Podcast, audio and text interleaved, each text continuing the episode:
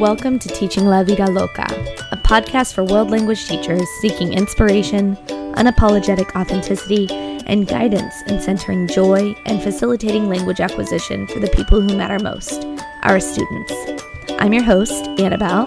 Most people call me La Maestra Loca, and I'm an educator just like you. And inspiring teachers is what I do. Hello, and welcome to episode 23 of Teaching La Vida Loca.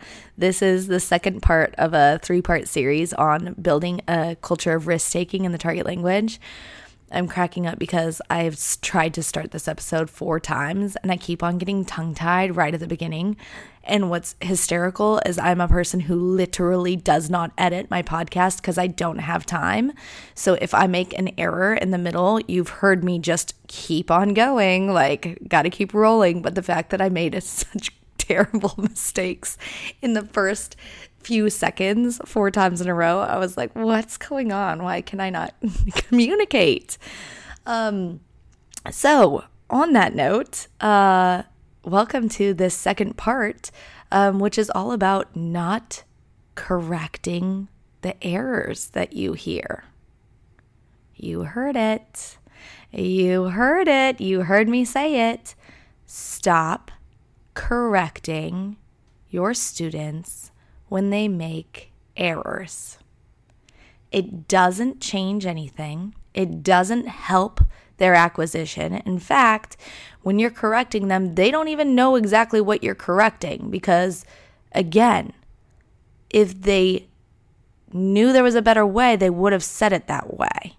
So, error correction just brings it from the subconscious idea of I am acquiring language and I am acquiring grammar and context to the conscious level, which is, oh, wait, hold on. I said that wrong. There's a right way. What's the right way? Wait, now I have to remember that rule. And they're far less likely to try and take that risk again the next time. So I'm going to give you an example, I think, first. I think that's the easiest way to do it and this is what I did in the Dallas workshop recently. If I'm talking about how I have a dog in Spanish class, and I say, clase, tengo un perro, es un perro precioso, se llama Tetley, and I have a student raise their hand and say, Yo tiene un perro, yo tiene un perro, and I have all my other students doing the silent communicators that I talked about in the first episode of the series. If I go over to that student, high five them and say, ¡Qué fantástico! ¡Wow! Nosotros tenemos un perro. We, ha- we have dogs. Muy bien. Excelente. Remember, when you're talking about yourself, you want to say yo tengo because we ended in an O. That sounds really positive. My tone was positive. I just told you I gave them a high five. It's still absolutely not something I should do because all I'm doing is saying, Great job, but, and we know that anything that comes before the but in a sentence doesn't count. It means, cool, thanks for trying. Mm, you could have done better. And if that student who probably was was the really confident like blurter anyways and they're to keep blurting throughout the year it probably didn't damage their confidence too much. It certainly caused them pause to pause and think, oh, dang, okay, I did it wrong. Possibly hurt their feelings a little bit, but they'll get over it fast. Their neighbor, who we talked about last episode, who is timid, shy, already intensely nervous about having to speak in front of the class, if they hear that person just got high fived, but then immediately corrected for speaking, and that person probably doesn't even know also what they did wrong.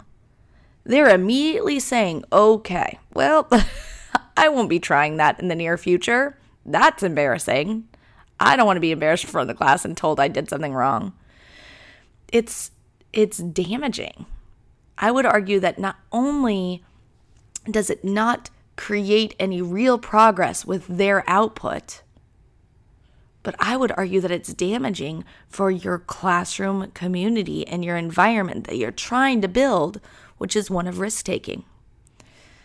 Because I tell you what, me correcting my son right now will make no difference in his communicating. He doesn't stop talking, he talks all day, every day. But I know the errors that he's making are only going to go away with more input.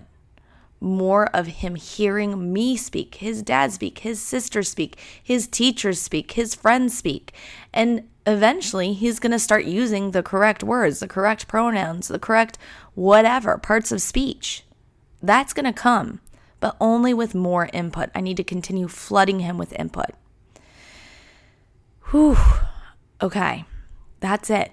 Really short episode, but really important. Stop correcting your students.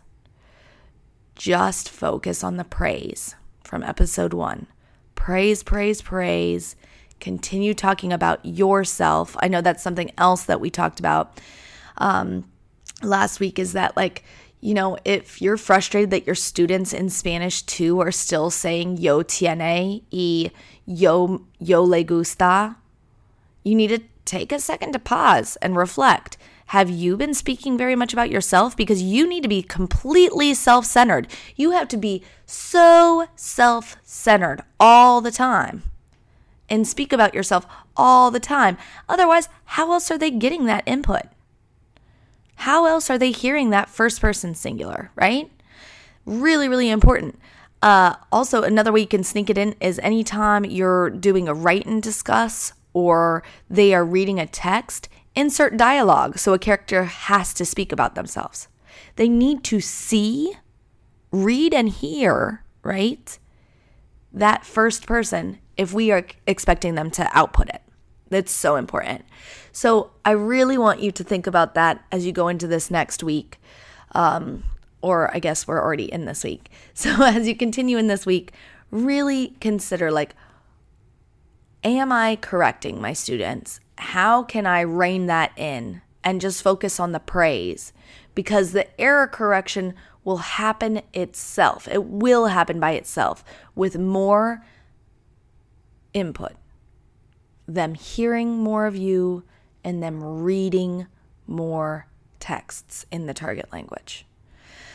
I hope this helps. I'm really excited um, about this series, and I can't wait for part three coming next week, uh, which is really ties it all together in building that um, that culture of risk taking. When you're not error correcting, you're building community, and in turn, continuing to build that culture where students feel brave enough to take those risks and speak in the target language in your classroom. I hope this is helpful, and I will talk to you next week. Until then, I'll be teaching La Vida Loca, and I'm sure you will be too. Take care.